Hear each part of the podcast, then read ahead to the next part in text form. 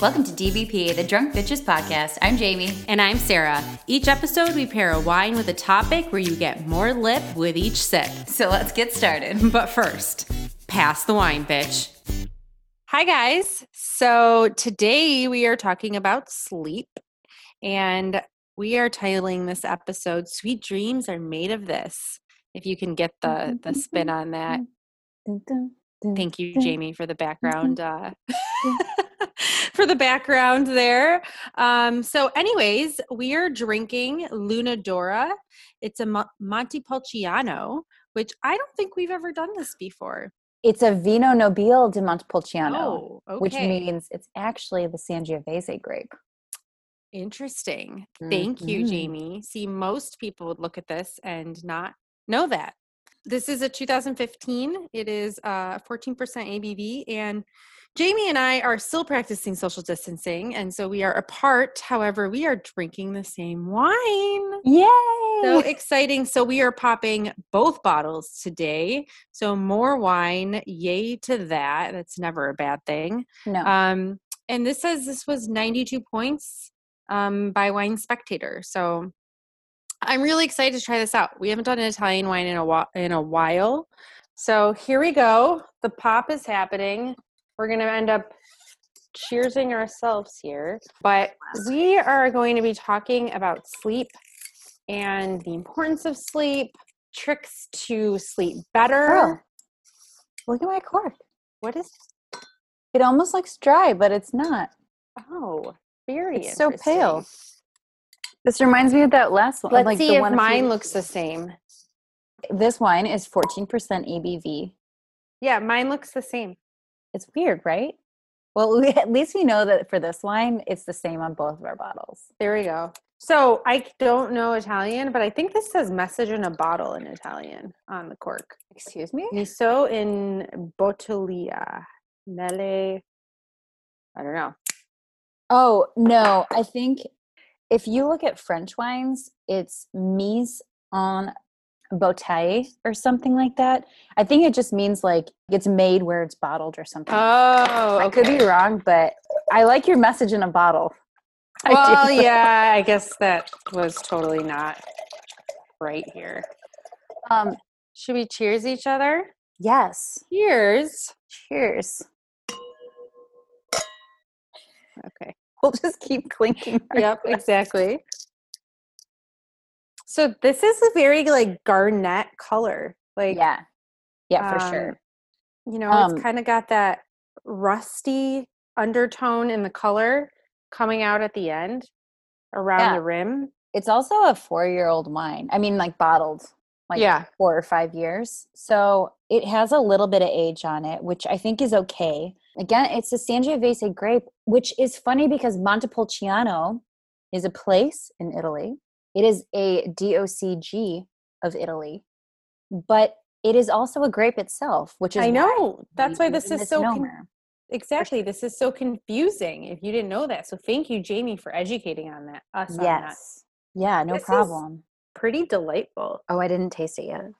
I like this. Yeah. This is good. I'm so glad we can share this experience together. I know. It is like, you know, like bright cherry, but really smooth. And there's still like a savory element to it. That is one of the cool things about Sangiovese, about Italian varietals mostly. Mhm. Like the indigenous grapes are really meant to, and they they claim that they pick up more terroir, and so they say like what grows together goes together. They Yeah. to say that the wines like have more of those flavors anyway, just because of the terroir. So this is certainly one of those that uh, I mean, I'm actually fine drinking this by itself without any food, but I think it would really be just excellent with food because it I think it has a really fresh acidity. It's so bright, so you have that cherry, you have and that it's it's savory note. it's it's yeah, and it's a good um it's a good amount of acidity because sometimes Italian wine can be a little too acidic, and that's why they say eat it with food. yeah. And like you said, I'm not getting that with this. I feel like I could drink this on its own. I do have a little bit of Asiago cheese and some almonds here, Mm. which I'll try it with that. But yeah, I think this is good on its own, even, which is unique for Italian wine. Yeah. Yeah. Sangiovese is one of those grapes that I I've definitely come to really like and appreciate. So, I want to talk a little bit about the Vino Nobile di Montepulciano. This means it is in fact made in Montepulciano, which is in Tuscany. It's along the like calf area of the boot of Italy. If, Okay. if you're looking there. And so the phrase vino nobile was given to the wine because of who regularly drank the wine the noblemen, the poets, and the popes, way, way, way, way back. And so that's sort of where it came from. So it's a wine, a noble wine of Montepulciano, which didn't necessarily mean it was made of the Montepulciano grape, as is like if you saw Montepulciano di Abruzzo, that is Montepulciano grape from Abruzzo. So little Okay. different way, little secret in terms of when you're looking at a wine label from Italy.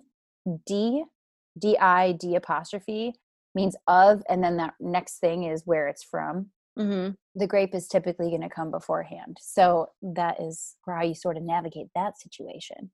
Karen MacNeil has some, of course, funny things the way that she writes. Okay. this particular type of wine. And she says that when the wine lives up to its name, meaning great quality, it has a spicy concentration, wonderful savory bitterness, and is underscored by fresh acidity.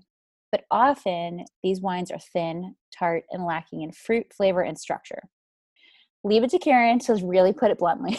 but I feel very confident, especially now that we've cracked this open. I was, after reading that, very unsure about this wine today but now i'm actually I'm, i feel like it falls into the first category not the second category Yeah, and I like her description of a wonderful appeal of fresh warm cherry pie. Mm, I really think that's what this is like. Like you get that the cherry, the little bit of balsamic, you mm. know, those savory notes. She describes oregano and roasted tomato. And then for more aged Sangiovese, she describes things like dried leaf, earthy flavors, mocha. Now I don't and tea. I don't know if I'm getting much earth on this. But i feel like the herbs like kind of bring it down so you get a little more of that earthy floor but one thing that i'll say and this is in both of the the wset as well as this certified specialist of wine certifications that i've I'm, have done or i'm doing what they really talk about for Sangiovese is that the like main characteristics of a Sangiovese wine are sour cherry and orange peel.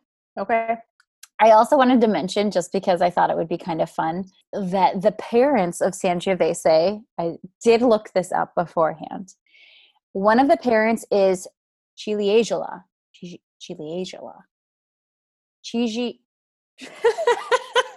I'm drunk. Chili oh God, guys. Jolo. Fuck. All right, forget it. Ciliegiolo. Yulie Jolo. Ciliegiolo. Ciliegiolo. Ciliegiolo. There we go. and there's one of them. And then the other parent is Calabrese di Montenuovo. That one was easier. to say. Um, and those are not necessarily from Tuscany. And so they believe that this actually originated in southern Italy and then migrated its way a little further north into Tuscany. And that's where Sangiovese kind of came into its own and there are a number of mutations of this and so there are a bunch of little clones which is why i think what karen had described about how it could be really amazing but it could also Mhm. be really underwhelming that is partly due to what clones you're using it's also you know winemaker styles and stuff like that but it's the clones that are really going to impact um, you know what what the fruit is going to be that's going into the wine anyway so Well, I I I appreciate all of that. It I- It's like so fragrant and just. It's like when you picture smelling wine and you're like in an Italian restaurant and getting wine. Like this is exactly what you imagine. Oh, and also Forget Chianti. I'm kidding. Oh yes, no, I agree with you. I'm totally not a huge Chianti fan. It feels like I should be eating like homemade pasta with like some oregano, a little bit of fresh cheese on top. Well, and we talked many episodes ago about wine pairings and flavors, and Yeah. Sangiovese is a hundred percent like a great complementary wine for your Italian fare, especially when you have these tomato-based dishes. Now, because it has super high acidity, it'll pair with things that are a little creamier and things like that too. But man, this just really, I think, would be a great accompaniment to that like rich, hearty tomato Mhm. sauce and Like mm, a bolognese, oh, so like that. good. Yeah. It's I making made a bolognese a couple days ago. Oh, did you? Yes. I'm impressed. I know. I was kind of like digging it. Hashtag stay the fuck home as you cooking. Yeah. Yeah, yeah. So actually, I feel like this is a great segue because Yes.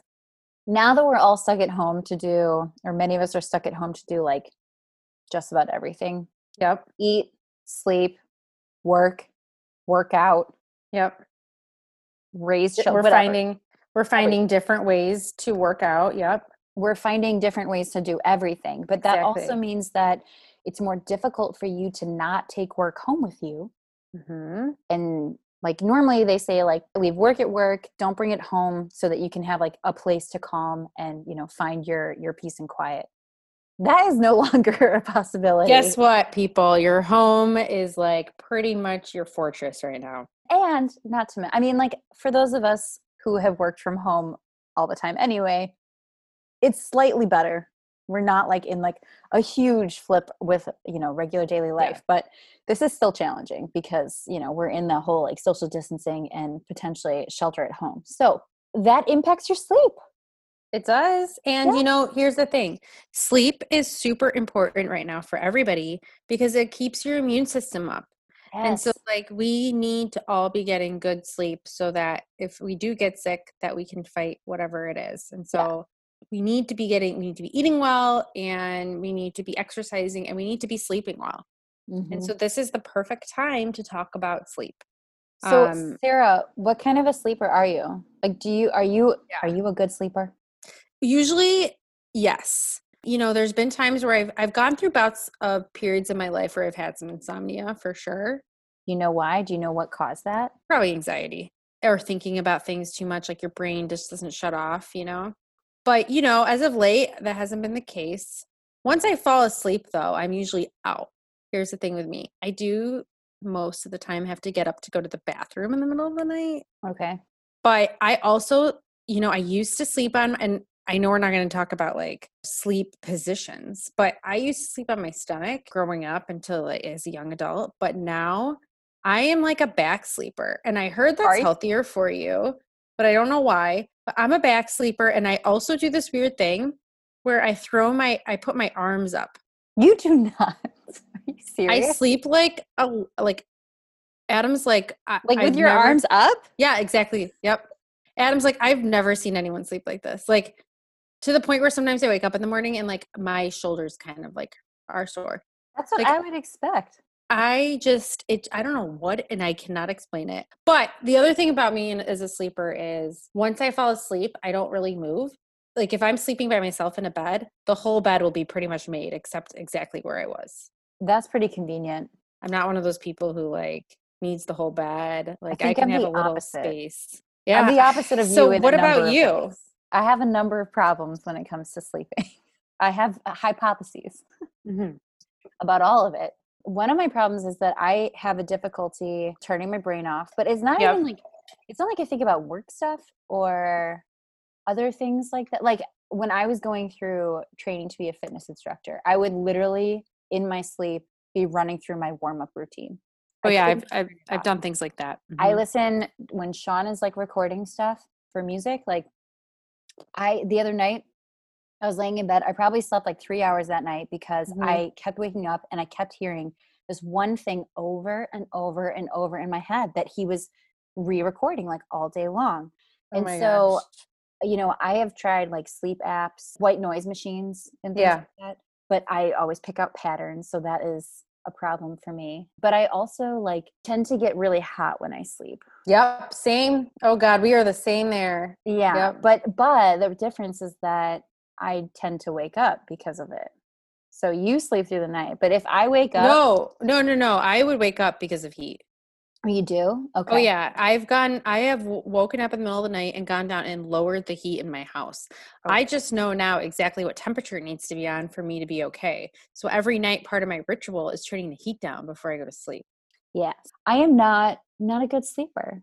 generally. And I usually, I will admit, like there are times where like I take ZzzQuil every night for months at a time. So this is the perfect episode for you to kind of like It is. I really like I really wanted to do this because I think I need some new ideas. I've tried yeah. some of them, so we can talk about that, but I need some new ideas. Help me figure out test I hear you. Out. So, why else is sleep so important? It's important for your health, your mood, just pretty much everything. So, like, bad sleep can cause increased risk of cardiovascular disease, high blood pressure, diabetes, obesity, depression, memory issues. Yeah. Falls or accidents. Oh my God. Like the girl who hit my car. Yes. She, the moment she got out of the car, and I was like, what the heck? And she goes, I'm sorry, I haven't slept in two days. I'm like, you shouldn't be driving. Yeah, they actually say those kind of people, like if you haven't had sleep in a few days, it's as bad as drunk driving. Yes. And many people don't appreciate that. In fact, Mythbusters, that show, I don't know yeah. what it's on, but they actually tested this. They okay. tested not drunk driving because they know that's bad, but they tested yeah. impaired driving due to lack of sleep. And man, it was so interesting. It real, I mean, it legitimately was proven uh, that they are practically one and the same. So yeah. the other thing that I thought was really interesting, I found some like an article where it describes sleeping as being an opportunity to wash out your brain. Okay. I mean, it kind of like resets everything, right? And your cerebrospinal fluid actually starts to like go through and cleanse your entire body. Um, that is interesting. It's basically like a car wash for your body system, I guess. But it also regulates your hormones. That is true. And, you know, it has been shown that people who don't get enough sleep, like let's say five hours, they have shorter lifespans. Yeah. Same as people who like work third shift their whole life or something like that. Mm-hmm. Like it's the same thing. So it is really important and it is important to boost our immune system. So perfect timing because we all need our immune systems to be up high perfect timing. Yeah. So the what's interesting, Sarah, is that a couple weeks ago it was actually like the annual sleep awareness week. I didn't know really? that. Really? Yeah, I guess the National Sleep Foundation does this thing and it's you know it's supposed to be a national thing. Um, i saw it on good morning america briefly. It started march 8th okay. it starts the day after daylight savings time and it runs so the 8th through the 14th it really highlights the importance of sleep in our daily lives and encourages everyone to learn about healthy habits, practices, and routines mm-hmm. can improve our sleep quality and overall health. So, kind of addressing nice. and you know circumventing those issues that you already described. Uh, yeah, minutes ago. But there is an interesting poll that happened, and so I wanted to share a few details from that. Do it. All right. So the average US adult feels tired during the day at least three out of seven days each week. Wow, that's, that's like, like, that's a lot. That's, that's almost fifty percent. Yeah. But here's this. More than a quarter, so more than 25% actually feel tired five to seven days a week. That basically means like Monday through Friday, you yeah. feel exhausted, which it's a work week. I get it. I, I'm, and I'm making this assumption. But so of that, group, the ones who felt that they felt tired five to seven days a week, um, they also reported regular headaches. 52% of them reported regular headaches. 40% of them felt irritable regularly. And 34% felt generally unwell. That's not good. How much sleep should we be getting? For those of us aged 18 to 64, is seven to nine hours a night. Okay. Uh, that seemed to me that seems like a really large range, and I, I mean, I guess it's like just play with the number and see how it affects you. But for those who are 65 and over, they say seven to eight hours. Okay. I know you need less sleep as you get older. Really? Um, yeah, which for me, I feel like that's the opposite. I feel like when I was in college, I could function off five hours of sleep. And now I'm like, yeah, not so much. Did you used to pull all nighters? So I do remember one time pulling an all nighter for a final with my roommates. And we just like we literally stayed up all night and then went to our final exam. But yeah, I I mean just I one used time? to be well, it was no, it was a few times, but I used okay. to be like the kind of person who would like so I I'm a night owl Mhm. Like I can stay up till midnight cleaning my house, doing all sorts of things. Like I don't like getting up early. Like that's my thing. Like yeah, no. and when I say early, I mean before 8 a.m. So like I know for some people like that's you know That's like 8 people's workday starts at eight. I start work at eight, but I usually don't get Yeah. out of bed too much beforehand. But what, that's like if I could wake up at eight every day, I'd be fine. You Yeah. know, like I don't sleep until ten or eleven. I can't do that even on the weekends. Yeah, usually I can't. If I'm sleep till like eight thirty, I'm like, wow, that's great. But I'm a night owl. Like I mm-hmm. could be up till two a.m. doing all sorts of things. Yeah. So when I was in college, like I used to do that. I would stay up till two, three a.m. studying, and be up at seven a.m. and go to class. And I was Oh. fine. That sounds terrible. It is awful. Like, why? And also, I used to party a lot. You know, like I would party That- until like, That impacts things for sure. yeah, but you know, I somehow pulled it together. I don't know. Yeah. I Um, I also think females need more sleep than males probably because of the hormone situation. Yeah. To regulate that stuff. because Lord knows we've got more complicated hormone issues. That's exactly. Well, there's a whole Oh. thing about like anyone who's going who's pregnant or anyone who's going through menopause like has like more issues with sleep. Oh, for sure. And I mean that and that has to do with your hormones and your your body temperature fluctuation. So there are a number of things that we can and should do in order to ensure we have a better night's sleep.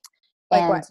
uh, so bringing it back to that survey or that poll, some of the recommendations that came out of that from the National Sleep Foundation were to make sure that you maintain a comfortable bedroom temperature, which we talked about. And this is this I think is hilarious. Uh, it says studies show 65 degrees is optimal, but everyone's different.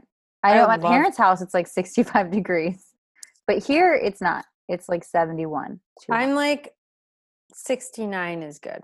That's I would prefer that. Yeah. Yeah. They say minimizing exposure to noise and natural light while you sleep. So, you know, you mentioned that that like third shift situation. It's really important that you use like those blackout curtains then I think. Like if Yeah. you have sort of a a, mismatched cycle, right? Avoiding caffeine or alcohol right before bedtime. I know that's the caffeine might be a little easier than the alcohol thing. I don't know what you're talking about, Jamie. I don't know how those Italians do it, drinking Uh, espresso like right before bed. Okay, so I'm one of those people though. Are you, I- wait, you mean you can do it and it doesn't impact you? I can have caffeine right before bed and I sleep just fine. I used to be like that and gradually it has just it it kicks me. So I can I usually no longer have caffeine after like 2 or 3 p.m. Yeah, no, I'm I'm it's that Middle Eastern background. Maybe. Same we're the same as the Italians, just drinking coffee and tea until like the wee hours of the morning. Oh, I wish. So yeah, I'm usually I'm usually okay. I don't know, it doesn't affect me. Rub it in, why don't you? I know, right? But I can't handle like you were talking about minimizing noise. White noise, anything like that drives me crazy. I cannot sleep. If there's white noise, like Adam likes to listen to the rain, he puts his rain thing on. Uh-huh. I just want to take it and throw it out the window. like I need it to be like quiet, dead quiet. All right, so for instance, this morning at like I don't I didn't I tried not to look at my clock. I think it was somewhere around 4 or 5. Um there was an owl hooting outside of our window. I would freak the fuck out. I was Sorry so pissed. for my language, So, guys. I ha- Sarah, this I is know. I know. an explicit podcast. I know. All right. I, I can't. I can't deal with it. I can't deal with the sounds. I can't deal with like someone like clearing their throat. I can't deal with a bird. Like no. Just Yeah. no. Well, so I used to be like that, and then I kept hearing so many weird things, like weird creaks, noises outside, especially because like we live in a place that has you know more outdoorsy stuff behind us, and so it's annoying as fuck when you hear the animals. And this the owl, this is the first day I've heard this owl, Yeah. and so in order to cut it out, I had to turn on my um my sound machine app and I honestly, here's the other thing I can't listen to all of the sounds because I can find the repetition. And when I find repetition, my internal metronome starts kicking in and I feel like I'm back at band and I can't not listen to the, like, pay attention to the loop. Oh my god, guys, that's insane. It's fucked up. So I have to like change it every few weeks or something. It has to be fully vetted that I cannot pinpoint a specific track or anything like that. That is crazy, Jamie. I know. I So, know. what else? What else do we need for sleep? Okay. So other things that might seem obvious, but I think often go overlooked are a comfortable mattress, a supportive pillow, and breathable sheets. Okay. The other thing is avoiding strenuous exercise within three hours of bedtime. Yeah. So I'm glad I avoided that by doing it before we recorded. Yeah, because couldn't do what it after. happens with that is I think your energy level is too high up. But So you tire yourself out? I don't know that that, but there's something about trying to like only do like you could do yoga or something, but like doing a spin class like what I do at like 9 p.m. is probably not a good idea. No, probably not smart. Yeah. No. What about temperature? How important is it? I know we talked about it. Like I can't handle being hot at night. Like it's like the worst. No, I know. So uh, basically, your body temperature rises and falls, albeit relatively minimally, but it is also tied to your sleep schedule. So when you get tired, your temperature naturally starts to go down. And they say that your lowest temperature hits around like 5 a.m., assuming that you have like, you know, the normal like nine to five and go to bed Yeah. at actual midtime. It will climb slightly as morning begins. And so the if you're too hot when you sleep, it can interfere with the body's natural dip. And so it will make you more restless through the night. This is what I think I have.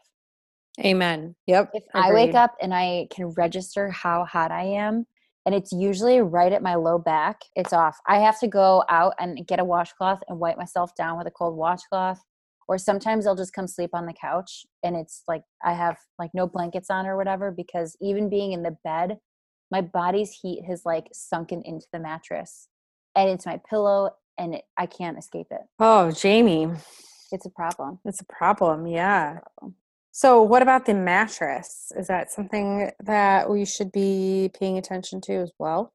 I know there's like all those different mattresses that you can adjust the firmness and whatever. Oh, mhm. That's certainly, you know, to your own preference for sure. I mean, different bodies have different feelings or different needs.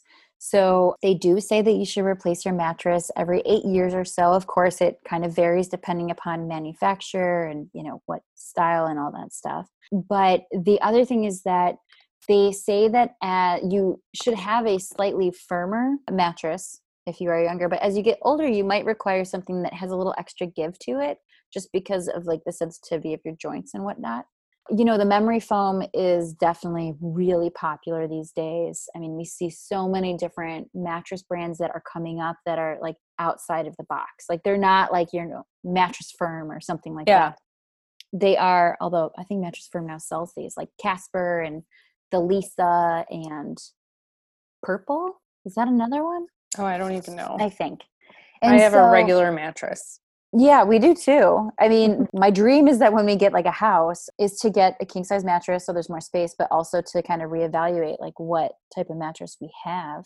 But for some people, it, that's not what they want. They want something that's firmer. And I think that's usually the way that I tend to go. So those ones like the sleep numbers or something where you can adjust the firmness and the height of it and things like that, I think that is actually really cool technology. Really expensive technology Yeah. But really cool. Yeah. And I think also it's, you know, a lot of it's about preference. Uh, The Tempur-Pedic mattresses, I've never been a huge fan on Yeah. fan of. I've slept on those a few times, but you know, 8 years, yeah, I mean, it could be 10. I think the way you know is like is your mattress sagging in the middle? If you sleep next to somebody when that person moves that you're not disturbed. That's like those also- commercials where they drop like a bowling ball on one side. Yeah, exactly. And also, um, you know, if you're tired or stiff or you know, or if it's like even not even just sagging in the middle, but sagging where you're where you're sleeping, then Yeah. it's probably time for a new mattress. Yeah. Yeah. And they say too, like it's not just the mattress that you need to replace, but your pillows. I mean, Yeah. pillows certainly have a shorter lifespan. They're smaller. Some doctors actually recommend replacing them every two years. Oh, okay. But I mean, I like a flat pillow, I'm not gonna lie. You like a flat pillow? You know, Yeah. sometimes I actually find that I sleep better with my head just directly on the mattress. I know that sounds weird, Yeah. but No. sometimes that's been like a savior to me. Yeah. Um, they do say that you want a pillow that'll support your head and neck by allowing them to stay in a neutral position without craning, like tipping forward, like text neck or whatever, because our Right. necks are already there, but Right. also any awkwardness. You know, I know that there are other pillows that are designed for like side sleepers versus back sleepers, you know, but that too, it's very up to your personal preference. It's true. It's true. What what else? What about what about like the your sheets? I think that you really want cotton, but there's other new fabrics that can actually help with heat and moisture. I don't know if they actually work though. I'm I'm good with the like 1000 thread, whatever that is, cotton. I'm I'm good with that. Like Yeah. Egyptian cotton. I'm I'm okay with that. I've heard a number of suggestions, like flannel sheets. I don't want. No, ever. no, get get away from me. That sounds terrible. Stop it with your flannel. Stop it with nightmare. your flannel. Yeah, yeah, yeah. But like these ones that claim that they like wick away moisture, or like bamboo sheets, or actually, I think I bought bamboo sheets once. Did I do that? I don't I don't remember. They have these, and they're supposed to pull, like pull heat away from your bodies. I don't. That sounds like a workout attire to me. Like I don't Okay, know. Yeah, Does I it really work? Like, does I it have have like no idea. ventilation areas in the right spots or something? I'm very skeptical of that stuff too. So I'm I'm in your boat, but people swear by them. So I can't imagine that they are all for you know just making up lies. Yeah, You I should think it's also whatever wear, you're comfortable with. Yeah, true. And you should also wear like breathable pajamas. Again, like flannel is not breathable. Or like socks. Like I don't sleep with socks. The only reason I sleep with socks is if I put lotion on my feet. Oh, that's different. Yeah, but like just generally sleeping with socks, I feel like it's not a good idea. No. I always love like hearing stories of like people doing it with their socks. I'm like, really? Oh, Really? really? Oh, I feel like that's a joke. no, that's a joke, weird. like, oh, keep your socks on. It's like, what? Why? No, that's weird. That's weird. No. Just no, no to that. No, no to the socks in the bed for all things. Hard pass. Hard Thank pass. All right. um what about what else like what are some other things i mean i have never been like a massive snorer unless i am like sick or something like i'm like congested like allergies or i have a cold or whatever there are some serious problems that can happen when you sleep like snoring can certainly impact you or your partner's sleep Yes, yes. No, snoring's a big problem. Like some people who snore, you know, like you might have spa- uh, couples who end up sleeping in different rooms because the snoring can be so bad. One couple that we're friends with that is like that. i'm remembering one time i slept at a hostel when we were in like amsterdam or something and there was this dude alex from australia and he was sleeping above me in this bunk and he snored so loudly that the whole bed frame was like shaking like an earthquake and i couldn't and the noise and the vibration i could not sleep i Yeah, tried no. earplugs and like i ended up sleeping with sean in his twin bed across from me Yeah, Oh, no. I would not be able to do it. Uh-uh. but like i was surprised that he didn't wake himself up Um, well, people don't, you know. So something people really need to be cognizant about is, is sleep apnea. so is that that's not snoring Well, snoring can be a sign of sleep apnea, but it doesn't Okay. mean that if you snore, you have it. okay so You what know, exactly is sleep apnea So obstructive sleep apnea happens um, because you have like a narrowing of your airway. So what happens is is when you're sleeping, the muscles in the back of your throat actually relax, and these support the soft palate or that little piece of tissue that's hanging from the soft palate, um, Oh. the tonsils, um, your throat, and your tongue. So when this when these muscles relax when you sleep, your airway narrows or closes as you breathe in. But if you can't get enough air in, then you lower the oxygen level in your blood. Your Mm. brain senses that it's not breathing, and then it tries to wake you up from your sleep so that you can reopen your airway. oh god But usually, people, it's so brief that people, you don't remember this. So you might snort, snort, choke, gasp, and then this can happen five to 30 times or more each hour. Holy all night. crap. So if so basically what you're saying is that you're continually like woken up. So you never actually hit that REM cycle. It's like if someone just came up and poked you just like a little bit. Exactly. Just like so you, might not totally fully register it, but you like it's bothering you. Yep. So you never get to that deep restful phase Mm. of sleep. Okay. So it's a problem for a lot of people and they might not know it or um you know their That's partner compl- like your par- the partner who sleeps with them might say you're choking or gasping for air or something like that and that's how they know. But some So- signs are yeah, I was gonna ask, what are some signs like how would you know? Yeah, so if you have signs like loud snoring is one. If you're very fatigued and somnolent during the day, it's another. Um, obviously, gasping for air during sleep. Um, when you stop breathing during sleep, that's apnea, means like basically you're not breathing. Irritability during the day. Okay. And then if you wake up with like a headache or a dry mouth, those can also be signs. So those Oh, are signs. Yeah. So if you have those signs, you should definitely talk to your doctor about getting tested for sleep apnea because it can cause things like heart disease because you have drops in oxygen in, in the blood when this happens. And this can strain the heart because the heart's trying to keep up. yeah. Um, so hypertension, it can contribute to diabetes, to, to mood disorders, um, fatigue, irritability, all that stuff. Um, and I get so, pissed when I'm really tired. yeah, exactly. Other risk factors for this is like, unfortunately, males over females. I mean, fortunately for me and you, but unfortunately. For those guys. yeah, if you are carrying a little bit of weight on you, so, you know, obesity, as you get older, you're at risk for this. Um, oddly enough, your neck circumference. So the thicker your neck, the more you're at risk because this actually can mean that you have a narrow airway.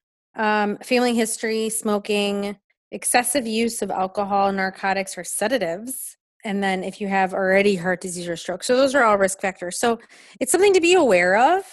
Yeah. Um, and to know that if you need to get tested for it. okay. So yeah, because And if you get if you need to get tested, you can go to like a sleep clinic or something, right? Yeah. So sleep clinics. We have a family friend that owns a sleep clinic. Um, I think it's so cool. Basically, you like go to sleep in a clinic, and so the room looks like a hotel. And Aren't you like actually- a bunch of wires and shit though? yeah, it's actually like a medical lab. So each room has a bed and then equipment that can help detect sleep problems, like that monitor brain activity, eye movement, heart heart rate, snoring, body movements, like pretty much everything. Jeez. So it's really cool because you're totally being monitored. I mean, you get these, you're going to have like electrode sensor, electrode sensors placed all over your body. And then like somebody's monitoring all the data that comes in. I mean that's super cool and nerdy from that perspective. Yeah. There's also, if you need some more information, I would just say American Academy of Sleep Medicine uh, exists, and you can find Yeah. some resources there too. Check it out for more details about kind of what your next steps should be there. So yeah, I think that that's something to be, everyone should be aware of. Yeah. Um, is sleep apnea. But um, so what about just like, you know, trying to, what are some ideas to try and help sleep? Because I mean, we all are, are, I'm sure a lot of us have some anxiety right now, you know. Yeah. In this day and age, who doesn't, right? You mentioned one of them before, and I think, uh, you know, that's definitely something that I've thought about trying. What's that? Um, is like meditation or yoga. Yeah.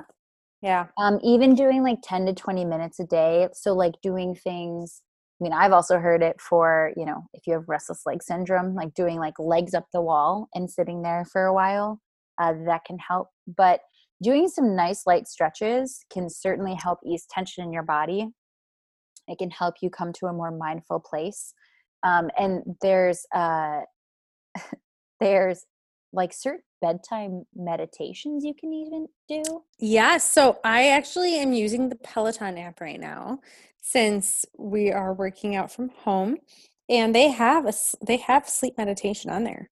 Is that did you try it yet? I have not yet tried it. No. I know but- you said you like like dead silence when you sleep, but I, can no. you give one a listen and just like report back to me because Yes, definitely. I won't Mhm. lie.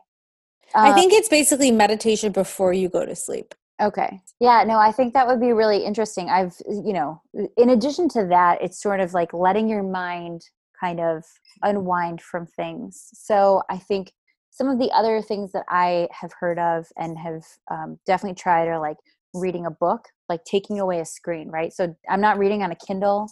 Mm-hmm. At least I'm not reading on like my iPad Kindle app or something like that. Yep. that has that blue light behind it. And so if like I have like the long time ago like paper white Kindle so that it doesn't have Yes. that backlight. And I bought it specifically because of that. But um, or reading a regular book just because your eyes no longer have that screen strain. Mm-hmm. Uh, that's definitely one. Um, journaling Okay. that's another one that they say is good. It can also like not just because it takes your eyes away from something that's like a screen focus, but also because it can help you, especially if you find that you have a lot of anxieties or you know there's a lot on your mind and you don't want to you don't want to forget something. Like you have an opportunity to kind of write down and either reflect on your day or also just kind of put all of your anxieties like down on paper so that you're like i've got it down. I don't have to worry about it anymore. It's there. I won't forget it. I can revisit it uh, all of the above and kind of do that. Right. that that was you know kind of interesting. I think those are all really good tips. what else can you do? What about like aromatherapy? Oh yeah there are definitely some that some scents that our or that are more likely to relax you lavender Oh, I love lavender. I do too. I've I've like taken the essential oil and like rubbed it on the insides of my wrists, Mhm. put it at my temples, behind my ears. I use lavender lotion sometimes, which Mhm, I mhm. thought was really nice. Actually, I'm going to do a plug. They're not a sponsor, but Lush Cosmetics, those stores, they have this sleepy time or sleepy, I can't remember which one it's called. Lotion, oh, it smells amazing, it feels amazing. I should have bought the big jar because now I'm out. But that was like it was very nice and I actually I think that that helped a little bit because it was very it's very calming and soothing. So lavender I think is really popular and you can find it just about anywhere. There's this other one called Damask Rose, which oh, I love the scent of rose. I don't know. I think that so I had this little game thing when I was younger that had like fake rose smell and I I fear that that I would like my brain would go there and I would just focus on like nostalgia. And so Okay. I'm inclined I mean lavender works great for me, but rose I mean is definitely an option. They sell like sprays or you can spray it on yes. the pillow. Yes, there are sprays for the pillow. Yeah. And there are like the roller balls like you were talking about. Some hotels actually even have them now. Really? Yes, I have one from a hotel. It's pretty cool. What hotel? Because now I want to I think it was the Westin. Honestly. No way. But I could be wrong, so you know, don't quote me on that. all around. Um, all right. but yeah, other things that you can do. This is what I. This is well. Don't watch the clock. I'm Oh. so bad at that. If I, I can't sleep, too. I'm always like, "What time is it? What time is it?" I And then am trying too. to calculate you're like how many hours you know you have left. Mine is mine is basically like, did I actually sleep or do I need to go back to sleep? Because it's like if it's early enough where I'm like, I'll be getting up in ten minutes anyway. It's like, just get the fuck up. No, if I can't sleep and I keep looking, it's like 3 a.m. and then I'm like, "Oh my god, I only have three more hours or something." So, you know what though? If you find that you do that, I wonder if this might help. There is this thing called paradoxical intention. Okay. Basically, it's like reverse psychologying yourself. Oh, You focus on trying to stay awake instead of trying to fall asleep. Oh, I have never done that before. I had never heard of it until I recently did some research. So, is based on the idea that the stress and anxiety produced by forcing yourself to fall asleep can prevent you from relaxing and snoozing. So, okay. they basically say that this is like a reverse thing where it's like you're you're spending your time and you're stressing on staying awake. And so thereby you get tired and you want to fall asleep. Huh. Yes. There's another thing that you could try if you are like up and you're like, oh my God, I only have three more hours. It's called imaginary distraction. Okay. And so you just think, basically, you follow Peter Pan's advice and think of a happy thought, any happy little thought. And so, picturing and concentrating on an environment that makes you feel peaceful and relaxed can help take your mind away from you know the thoughts that keep you up at night. So if you're stressing about things like try to like either remember something that was very nice or imagine something really wonderful and relaxing happening. You know being on a beach getting a massage. Oh, I, I like your all tho- wedding. I like all those things. yeah. I feel it like brings some more positive i feel i wonder if you would wake up in a happier mood if you did that too. This is yes. that's a fun study somebody did. Um, what about different foods? So I- Um, warm milk, you know, like warm milk, tea. do you uh, tea is something that i have done like Oh, I'm I'm a tea person. I drink tea almost every night before bed. Do you? I Yeah. that's something that I started doing for a while and I think I was also taking the ZzzQuil at that time, so I don't know which helped, but I also found that it just made me feel a little more hydrated in the morning. But It they also makes you need to use the bathroom at night, though. that I was just gonna say they also say to limit the amount of fluids that you have, so you don't have to Yup. take too many stops. But It's a double-edged sword for me. really, it is. Yes. I mean, warm milk is certainly a possibility. I guess I haven't had just warm milk by itself. I've had hot chocolate. Yeah, so there is tryptophan in milk, which they think could help you fall asleep, but at the same time, they don't think it actually crosses the blood-brain barrier because there's Mm. too much protein in milk. So we're not really sure if it does that, but it might even just be the ritual of hot milk, Mm. you know? So that's the thing. Like it's like a routine, and routines are important to go to bed, to go to sleep. Yes. And I mean, like, they if- say that kids, like for like when you're sleep training a child, Mhm. that routine is super important. You know, It it's like is. Get your milk, you read three books, you say your prayers, you go to bed. Er, or I remember that was something that I did for a little girl that I used to babysit for. And it's super important because then it's like they kind of they get used to it, so they know kind of like the order of events, and they're like, "This is okay. This is what normally happens. I don't have to worry about it." Exactly. Exactly. And same thing as adults. Like our brains are they're wired the same way. I Yeah. mean, it's not that far off. No, so it's just it relaxes you. The warm milk, the tea, other things that can help. Uh, apparently, nuts have melatonin, so that can help. Eating that um, before bed, and then Okay. certain fruits can help. I've heard like tart cherry, bananas have a lot of melatonin. Pineapple, orange. So again, I think it's about the ritual, but those kinds of things can help before bed. What you shouldn't do though is eat like spicy foods or acidic foods right before bed because if Right. you get heartburn while you're sleeping, that's not going to help counter Yeah. counteractive. Yeah, counterproductive. Yeah. There is this breathing thing. Mm, I I have done something like this. Focus on my breathing rhythm. okay. It's called four seven eight. Okay. Okay. I'm just going to read this because they claim that it relaxes your nervous Mhm. system and that it's Hmm. not just for sleep.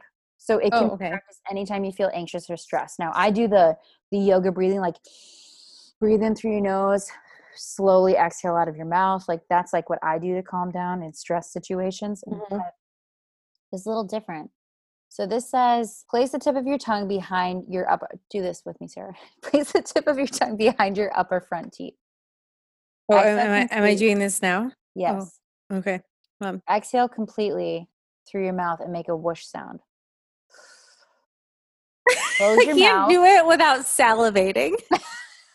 Close your mouth and inhale through your nose while mentally counting to four. Oh my God, this is complicated. Hold on. three, four. Now hold your breath and mentally count to seven. One, two, three, four, five, six, seven. Now open your mouth and exhale completely, counting to eight. One, two, three. Yeah, make that wish sound. Four, five, six, seven, eight. I think this sounds like something that you do when you have the hiccups. Seriously, I would fall asleep just trying to remember this. Like, what? Well, then uh, a, a uh, mission accomplished. Exactly. No, I, I, I mean, says to do that like three or more times. that might oh, work for some people, but I think I would like just a lot, but Yeah. I, you know, sometimes it's like that, like by having to focus on your counting, that might help take Yeah. your mind off of other things. So true. maybe that's like you're like, you know, tricking yourself into focusing on something else. This is true. So the other th- interesting thing that I've always been interested in is a weighted blanket. And I say interested in in like interested in why it might help other people, but fearful of them because I feel like I would get claustrophobic and suffocate under one. What exactly is a weighted blanket supposed to do? I'm sure people who are listening have heard of weight of weighted blankets. It was like kind of all the rage. It's It like a thunder jacket for dogs if you're a pet owner. Yes. So things that it can help with apparently are anxiety and ADHD, Okay. arthritis and chronic pain. Is that right? So and restless legs, restless leg syndrome, and then also sensory processing disorders like autism. I have heard so- that. Yep. So there's some research that has shown that things like deep pressure stimulation can help reduce autonomic arousal, which is responsible for symptoms of anxiety and things like ADHD, such as increased heart rate. So a weighted blanket can reduce anxiety because it helps reduce autonomic arousal Okay. there's been a few studies like very small you know i think there was one that showed that a weighted blanket reduced anxiety in 33% of people when they were lying down using a weighted blanket now that was only a study of 32 people so i mean That's pretty small. it's pretty small also a smaller study showing that weighted blankets help reduce sleep onset time and number of nighttime awakenings in adhd people but again a small study it could help in the elderly patients because when you get older you're you have changes in your awake sleep cycle as you age Okay. and you also have chronic pain so Well, I'm not- thinking you mentioned arthritis, which is a very common Yes. ailment. Yep. Yeah, for so sure. there's some anecdotal evidence that shows there's reduction in knee pain and improved quality of life with use of a weighted blanket. Wow. It could help in a lot of different things. The, how how deep- costly are they? Well, And like how this- heavy? So first, the, the other thing about the deep pressure stimulation is that it actually can also cause a release of serotonin and melatonin, Hmm. which can improve sleep and have a calming and soothing effect. As far as your question about the weight, a weighted blanket should be 5 to 10% of your body weight, and it should also fit snugly to the size of the bed. So for most adults, you can use a medium to large weighted blanket that's about 12 to 30 pounds. If you're a child that weighs 20 to 70 pounds, then the weighted blanket should be 3 to 8 pounds. And then older adults may want to use smaller ones. It's like five to eight pounds. Okay. So that's like kind of the general rule. They are not cheap. They're kind of pricey. So Ooh, like what? yeah, I know, right? Uh, I think when, I remember when I was looking, not for me, I saw that they were a couple hundred dollars. Uh, Mosaic is one of the pretty popular one. They start at uh, about 125. Okay. Gravity was awarded the top rated weighted blanket in 2019, and they are about $250. Yikes, that's twice as expensive. Yeah, it's expensive. Um, there's another one called SensaCalm that's about $100, and Layla, who specializes in uh, mattresses and pillows, they also have a weighted blanket that's about 129 Okay. um, but it's you know and it's not for everybody like if you have sleep apnea or asthma then you shouldn't be using this because it can impact your breathing um, also Makes if you're a toddler like babies shouldn't definitely not be using this Right. and um, claustrophobic people so i would fall into Thank you. the to the, The claustrophobia yeah Yeah. For me like this would be like the worst possible thing but i know a lot of people that have used these that love them You know, I wonder though. Sarah, I wonder if like because I too would fall into that claustrophobia camp, but I wonder because the blanket weights range so much, like think of a time I know that my parents had a blanket that they had from like when they got married. Somebody made Yeah. it for them. It was a heavy crocheted blanket. Okay. Heavy. I wonder if it's just something like that. Like I would argue that thing would probably weighed at least five pounds. Maybe it was like closer to the eight pounds. So that might be, you know, an option as opposed to spending like $250. But then I guess you could argue like how all of the benefits of good sleep is your health not worth that amount of money? Yeah, no, I mean, I get, I agree, but Check Groupon. right? I've seen the gravity ads. I've definitely seen those. I think I've Um, seen SensaCalm. That sounds really familiar to me. Yeah, I agree. If it would help, it's probably totally worth it. For me, I want to chuck it out the window. Yeah, especially if you can't afford like a two thousand or four thousand dollar mattress, Exactly. Yeah, because that's a lot of money. but I money. don't really want a weighted blanket. But I, I Yeah. uh, understand. Oh no, I'm talking. I'm talking about for others listening. No, I understand why other. Yeah, I understand why other people might might benefit. Yeah. So, all this talking about sleep is making you want to take a nap. Is it? Oh well, you shouldn't take naps during the day. I know it's not great, right? No, it's not. It can totally mess up your sleep. So you got to regulate the Yeah. amount of time that you nap. But Okay. I think that we have like we've gone over a number of like the really important things that can mess up your sleep. So hopefully people can take some of those things into their own new routine that they're gonna start. I know I will try something. Maybe I'll try the four, seven, eight counting. Just see how that makes me feel. I'm not going to try that. I might try it during the workday to see if it de-stresses Oh. me. I'm all about the lavender though. So, what do we think about this wine? I dig it.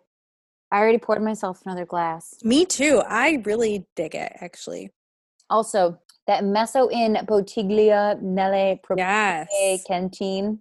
You We wanna know what that means. that means? It means bottled in its cellars. So it's like bottled on site. It's produced on site. Like Okay. it's just like a, a basically I think means like they do all of the things related to the wine. So, not a message in a bottle. not a message in a bottle, but uh, I think the message in this bottle is that Sangiovese can hold its own by itself. I like Especially it. when you look at that DOCG. I didn't mention it before, but DOCG is like the highest quality that you can get from an Italian wine based upon um, the different categories of of wine because there are essentially three different categories of wine. There's just like regular wine, vino. Then you have your IGT or Indicazione Geografica Tipica, which is basically means like that has more more regulations about things uh, when you get to that level 85% of your grapes need to be of the variety need to be of that place that it's it's named. Um, there are some regulations with that. Uh, when it comes to italy the next step up that is you know higher quality higher standards and more strict requirements doc and then docg is even a step above that. So Oh, wow. that's dominazione di origine controllata e garantita. There's I, a that's probably a on. terrible accent. I apologize, but DOCG is the highest you can get, and in Tuscany there's 11 DOCGs. So we are drinking from one of them, and I like it. it's really it is really good. This is a little. I've had some Sangioveses that are a little thinner. Uh, definitely Yeah. um, they don't have as much body or as much structure to them. This one, This one, I think there's some depth here. there's definitely some depth. Now, probably like medium tannins, but that acidity is really it's a medium plus to to high tannin or acidity, Yeah. excuse me. And I think just like it's very balanced in terms of the herbiness as well as the fruit.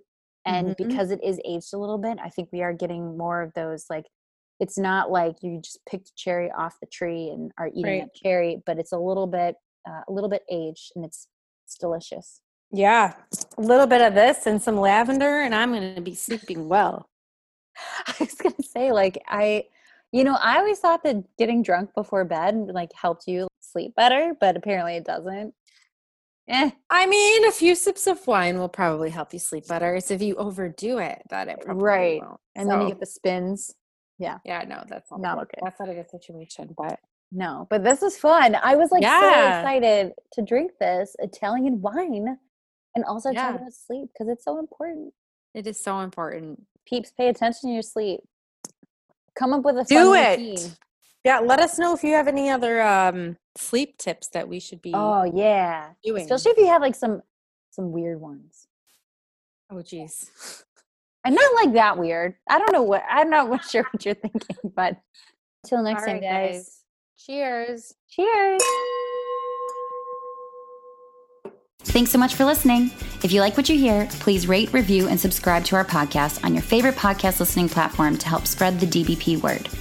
Check out our website and blog at dbpcheers.com. And don't forget to follow us on Instagram at dbpcheers or on the Drunk Bitches Podcast Facebook page. We'd love to hear from you, so send your questions, comments, and fun wine or topic ideas to dbpcheers at gmail.com. Until next time, Cheers from the girls of DBP.